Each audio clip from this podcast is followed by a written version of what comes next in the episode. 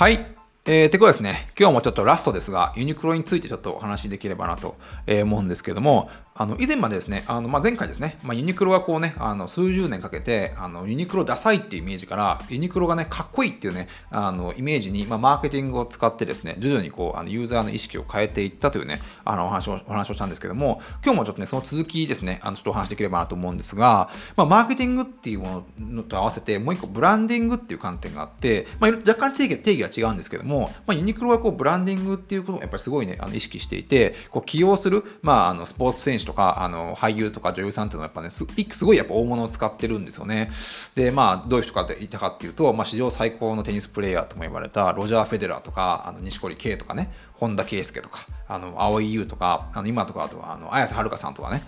さまざまなこうね本当にもう著名人中の著名人をあの起用してとにかくユニクロイコールダサいというイメージを、まあ、完全にですねこう払拭することにかなりねあのお金と時間を使っていたところもあるんですよね。で、まあ、ニューヨークにね、ニューヨークと5番街にユニクロの店舗があるんですけれども、このユニクロの店舗の家賃はなんと15年間で300億円というね、まあ、すごいあの、まあ、店舗のあの費用がかかってるわけですが、やっぱそこにね、あのやっぱりオープンすることによって、やっぱこうブランド価値というか、まあ、ユニクロイコールこうね、アメリカ、海外とかもこうダサいっていうあのイメージを、まあ、あの本当にね、あの時間と労力をかけて、あのどんどんこうね、ユニクロダサいっていうイメージを、ね、払拭させていったあの過去があるんですよね。で、まあ、日本とかにもね、銀座とかね、あのさ1年ぐらい前かな、原宿にもね、あの再度巨大なユニクロがオープンして、あのやっぱこう自分たちの良さを、まあ、自分たちの服の服の質はやっぱりしっかりしてるんで、自分たちの服の良さを知ってもらうために、やっぱどれだけね、こうあのもう本当に原宿とか、あのね、いろんなとこに店舗を出して、まあ、本当に有名なね、あの俳優とかを起用して、ど,、まあ、どれだけこうね、あの自分たちの服の良さを知ってもらうために、まあ、ブランドイメージを上げ上げようとしてってことがね、やっぱ過去ユニクロがやってきたことを見るとすごいわかるんですよね。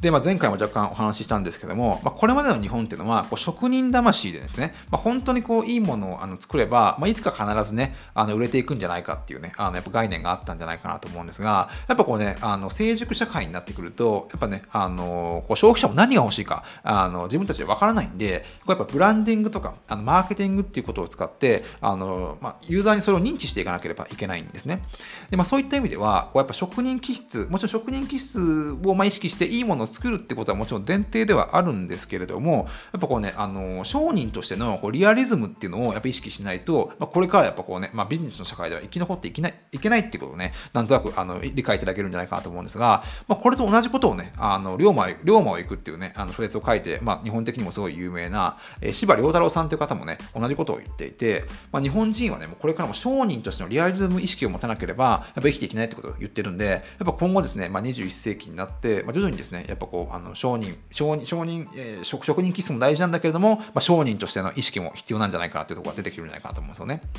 で、これやっぱりこうどんな企業もやっぱ時代に合わせて、まあ、ビジネスの映画って変わっていくんで、それをね、あのどうアップデートしていけるかっていうのが、結構まあユニクロの戦略を見ててよくわかるんじゃないかなと思うんですよね。で、まあ、先ほど申し上げた通り、まあ、ユニクロっていうのは、ね、過去やっぱユニクロイコール安っぽい、ダサい、ユニクロイコールチェーンっていうね、あのイメージがあったんで、あの今ではね、あの本当にあのフィンランドで有名なブランドで、まあ、マリメッコとかね、えー、ニューヨークのあのグラフィックデザイナーのカウズとかといろいろコラボして、いろいろこうね、T シャツとか作ってるんですが、やっぱね、以前まではね、やっぱコラボしてもらえなかったんですよね。ユニクロイコール安い、チェーンっていうイメージだったんで、やっぱそういうなんかね、クリエイティブなあのアーティストとはやっぱりあの合わなかったという過去があって、まあ、ユニクロは何とかしてでもね、あのそれを払拭してあのかっこいいブランドにしたかったわけですが、まあ、そういった意味でね、あの過去にはこうクリエイティブデザイナー、クリエイティブディレクターとしてね、あの佐藤柏さんっていう、まあ、すごい有名なあの、まあ、ディレクターの方をまずグローバルチームに引き入れて、でそこからですね、もともとユニクロっていうのはあのチェーン戦略って言って、まあ、こうなんだろう、あの安い服があの、まあ、手頃の価格で買えますよっていう、こう、チェーンとし、チェーン戦略っていうのをずっとね、あの、世界で展開していったんですけれども、まあ、世界的に、こう、チェーン戦略から、あの、ブランド戦略って形でね、あの、なんだろう、こう、先ほどニューヨークの店とか、原宿とかね、銀座とか、なんかそういったブランド、ユニクロっていうブランドを作り上げるっていう方向性に、まあ、180度シフトしていったっていうね、過去がありますね。で、やっぱこう、多くの人っていうのは、こうグローバル企業になるためには、とにかく、あの全てをね、世界基準に合わせる必要があるんじゃないかと考えるんじゃないかと思うんですが、まあ、実際はですね、まあ、グローバル保守っていう概念があって、まあ、たとえですね、まあ、世界のこうスタンダードな考え方とは若干あの外れたとしても、思いっきりこうね、日本らしさを出していった方が、やっぱね、こう世界の人たちに受け入れられるんですよね。なんでも世界基準にあのすればいいってもんではなくて、まあ、どこどこにこう日本らしさを出していくかもしくはこうどう日本らしさを出してそれをこうねあの一つのこうマーケティングブランディングを使ってビジネスに結びつけていくかってところが多分こうそうい重要になってくるんじゃないかなと思うんですよ。で、こう、スペインとか、スペインのザラとか、まあ、スウェーデンの H&M とか、もう、まあ、ユニクロとはね、戦略はね、結構違ったりするんですけど、一つ共通しているところっていうのは、独自の文化をこう前面に出しているところがやっぱ分かりますよね。やっぱこう、あのスペイン、ザラって言ったらもうスペインだし、スウェーデンって言ったら、こう、あの H&M って言ったらスウェーデンっていった感じで、こうなんか独自の文化がすごい僕は出てるような感じがするんですよね。で、まあ、そういった意味では、まあ、日本初のユニクロっていうのは、ロゴを見ても、やっぱこうアニメとか漫画とかのなんかポップカルチャー文化のあ文化を表現したこうデザインになってますし、まあユあのね、僕、ニューヨークのユニクロも何度か行ったことあるんですけど、ユニあのニューヨークの、ね、ユニクロではこう店員がこう日本式でこうなんか、ね、服を畳んだりとか、なんかそういったなんか日本式なこうなんか、ね、接客の態度を態度取っていて、すごい僕はそれびっくりしたんですよね。まあ、アメリカ、アメリカの,、まあ、あのアパレルとかであんな綺麗に畳む人は多分いないでしょうし、だからこうやっぱ世界界基準とは言いつつも、やっぱ日本をね、やっぱ思いっきり出していく方が、むしろね、あの世界で受け入れられるんじゃないかなと思うんですよね。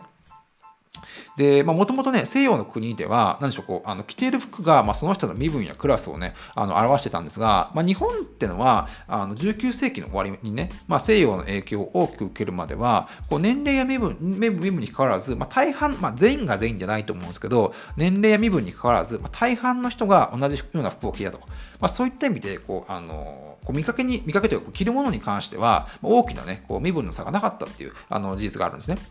で、あのハーバード大学の、えっと、竹内弘隆、え、竹内弘隆教授って方がいらっしゃるんですが、まあ、この方もあのおっしゃってるのが、あえてこうね、年齢とかあの性別で差別せずに、本当にこう若者からお年寄りまで誰でも着ることがね、あのできるユニクロの服っていうのは、まあ、こういったなんかね、あの従来のこうなんか差別意識があまりない文化をね、多く反映しているので、まあ、西洋の国々でもね、結構ねあのそう、いった部分でも評価を受けているってことね、あのおっしゃっていますね。でこれも何かの本に書いてあったんですけどあのソニーの創業者であの森田昭夫さんって方がいらっしゃってで、まあ、もちろんそのソニーの創業者にすごい有名な方なんですが彼がですね、まあ、なんか自伝かなんかに書いてたんですけど、まあ、彼がですね、まあ、仕事かなんかで、まあ、旧ソ連の国に行った時に、まあ、あの森田さんのねあの奥さんがロシアの国民食であるピロシキをね食べたいっていうねあのあるそのね、えーまあ、旧ソ連の人に言ったらしいんですね。そしたら、まあ、あの旧ソ連の人っていうのはピロシキなんていうのはもう労働者が食べるものなんで、まあね、なんでそんなね労働者が食べるようなものをわざわざね、お金持ちのあなたが食べたいのかっていう、ね、ことを言われて、すごい不思議がられたってことをね、あの自分の本の中に書いてましたが、やっぱり日本人にとってはなんかね、別にそんな、あの食べるものも、そんな、なんでしょうね、あの身分の差に関係なかったりするんで、まあ、こう日本人にとって当たり前の概念こそ、なんかグローバルって戦うね、今後一一番強みになっていくんじゃないかなと思うんですよね。